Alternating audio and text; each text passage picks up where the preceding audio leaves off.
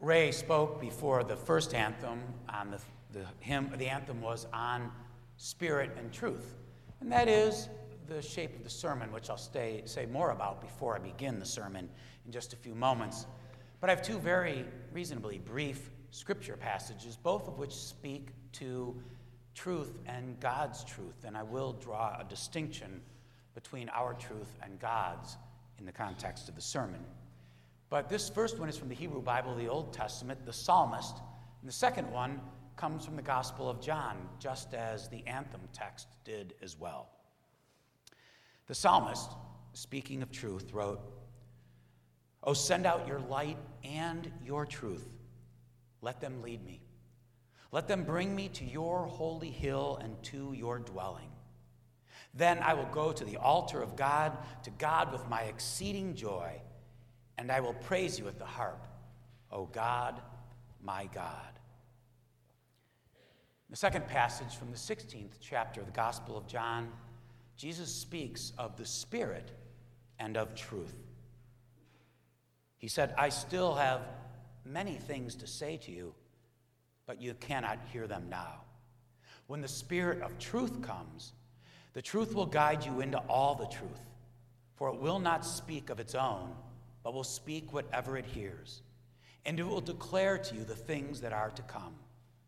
The truth will glorify me, because it will take what is mine and declare it to you. Now, let me preface the sermon before I begin with an understanding that this is an unusually shaped sermon. It's about 75% background and context, and only near the end do I get to what you might think of as the preaching. And I'll also tell you that it was prompted by a lot of soul searching over the past couple of weeks, actually months, as I knew 2020 was approaching. Because 18 years ago, I know it's an odd number, but I'll explain it in the sermon. 18 years ago, I was engaged in what was a profoundly um, noble, troubling, and tender experience. I served as a juror on a murder trial. And as I said, I've been thinking about that experience a lot over the past few weeks because it was a search for truth. It was a search for truth that was our truth as a jury, and also, in a sense, a glimpse of what God's truth might be. Well, will you pray with me? May the words of my mouth and the meditations of each of our hearts be offered humbly and faithfully. Amen. In the 19th century American literature masterpiece, Moby Dick, Herman Melville attempts to describe the unchanging nature of God's truth. He does it by using, in the story of Moby Dick, the minister and a sermon. And the minister bases his sermon on the story from the Old Testament of Jonah and the whale. And the minister says that God's truth, and they were a seafaring story, right? So he uses a ship's analogy. That God's truth is like the lamp that swings in a cabin in a ship that is screwed into the ceiling. The truth always hangs straight and true. However, when you sail, it is the cabin that is constantly tilting to that lamp. And when the cabin tilts, it looks as if the truth is askew. But it always hangs straight and true. It is our needs, our perspectives, our lives that are constantly tilting. I mean, to me, that's a remarkable image of truth. That it always hangs true as if it is a carpenter's plumb line. But it's our contexts, our perspectives, our needs that are constantly shifting. Truth has been searched for thousands of years, right? Even in ancient Greek, the word truth literally means to make obvious that which is hidden. But for the past few hundred years, since the Enlightenment, we have been told not to confuse truth with facts. They're different. In fact, I would say there are no facts to be made obvious. There are simply interpretations of facts because our cabin, our lives, our hearts are always being tilted by our needs. Well, it was the summer of 2002 that 12 of us were thrown together in the pursuit of truth. As I said, we were jurors on a murder trial. Part of our task, of course, was to interpret the facts and to seek what would be an imperfect truth. And for six days, by the way, I've been told that's an exceedingly long murder trial. They're usually two or three days long.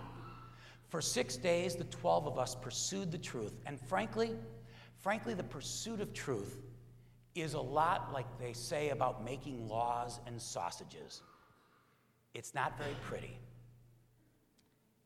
So let me set the background. It began, of course, many of you have experienced this, with jury selection. I was seated in the jury room with 400 other folk at 26th in California, and I knew the odds were that I would be sent home after lunch, of course, with my $17.13 check. That would have been fine, fine by me. But just after lunch, as it sometimes happens, they randomly called numbers, they lined us up, took us into a courtroom, and there they began to select a jury. It took the rest of the afternoon. The judge stated up front that if any of you have any religious objections to the death penalty, this is not a capital case. I would have elected out of that, as I do. But I couldn't. It wasn't a capital case. One by one, the potential jurors were asked questions, right? We were asked about what we read, what we watch on television, and one of the questions I'll never forget is Have you ever been the victim of a person to person crime, or have you ever been accused of a crime? And I remember starting to keep track and being stunned that 70% of the people answered yes. They had either been a victim of a person to person crime or accused. I've tried to remember ever since then how lucky I am to live in a reasonably safe, basically crime free community. There were some memorable moments. I mean, jury selection is a slice of life. And I learned that if one does not wish to do one's duty as a citizen, you can pretty easily get off a jury by being, well, overtly prejudiced. One woman was asked the question every potential juror was asked Will you be and are you able to be an impartial juror?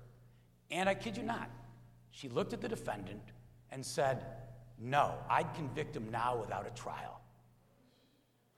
She was dismissed. I assumed, because the selection process was nearly over, that I wasn't even going to be questioned, let alone chosen. Eleven of the jurors had been picked. My name was called to sit in the jury box, and they asked questions of me. And in retrospect, I realized that my answers canceled one another out. The state's attorney, who prosecutes the case on the state's behalf or our behalf, and the public defender, who is defending the accused, were most interested, the judge later told us, not only in what we read, but what we watched on TV. They asked me what I read. I said I read the New Yorker and the Wall Street Journal. They asked my profession. I'm a Christian pastor. The public defender wanted to keep me because I read the New Yorker and I was a pastor and thought I would be merciful. On the other hand, I have a very good friend who used to be a state's attorney said, The fact that you said you also read the Wall Street Journal, the state's attorney liked that. And then the judge told us afterwards this little secret that it's really what you watch on TV that they're listening to. Back then, there was a show called CSI, which was a crime show. And, and at the end, all of the forensic evidence would come wrapped together in a beautiful little package. It was perfectly put together. It's never like that in a case. And so if you watched CSI, the state's attorney would ask that you'd be dismissed because it never really happens that way. However, the defense attorney would ask for you to be dismissed if you were a regular watcher of America's Most Wanted. Much to my chagrin, I was chosen. And the next day, as we, the jury, walked anxiously and nervously into the courtroom and into the jury box, everyone was standing the judge, the bailiffs, the attorneys, the families on both sides, the victims and the defendants' families. We walked into the jury box and remained standing ourselves. The judge instructed us to please be seated. And then he said, You know, the juries always stand when they arrive. He said, You do not stand for the arrival of the judge, he said, but we are standing for you, the jury. And throughout the trial, whenever we entered the courtroom or departed, the bailiff would say, All rise for the jury. There was, in all honesty, a sense of civic responsibility and even nobleness in the task we were undertaking. Because in the end, the experience was heartening. Because I would suggest to you that the system worked faithfully and with integrity. But did we discover the truth? Well, those 11 affable people, and one particularly pain in the rear, and I'll talk more about that in a moment, we did our best to discern the truth. A truth that surely hung straight and true, just like that lamp in the ship's cabin. But each one of the 12 of us carried into that journey, into that jury room, the tilted perspectives and baggage of our own cabins. And we listened to the tilted perspectives of the prosecution and the defense. Now, I'm going to tell you, the prosecution laid out a formidable case. There was a taped confession where the defendant said what had happened and confessed to it. Witnesses that attested to the fact that the defendant was looking for the victim over dispute about stolen tools. Remember that.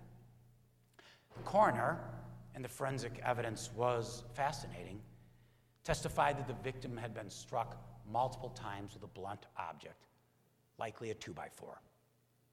The photos were hideous.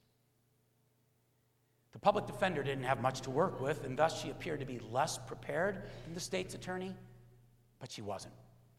And I to tell you that midway through the trial, after the state rested its case, it seemed clear the defendant was guilty. You almost wondered why go on. But in our system, all parties are to be heard.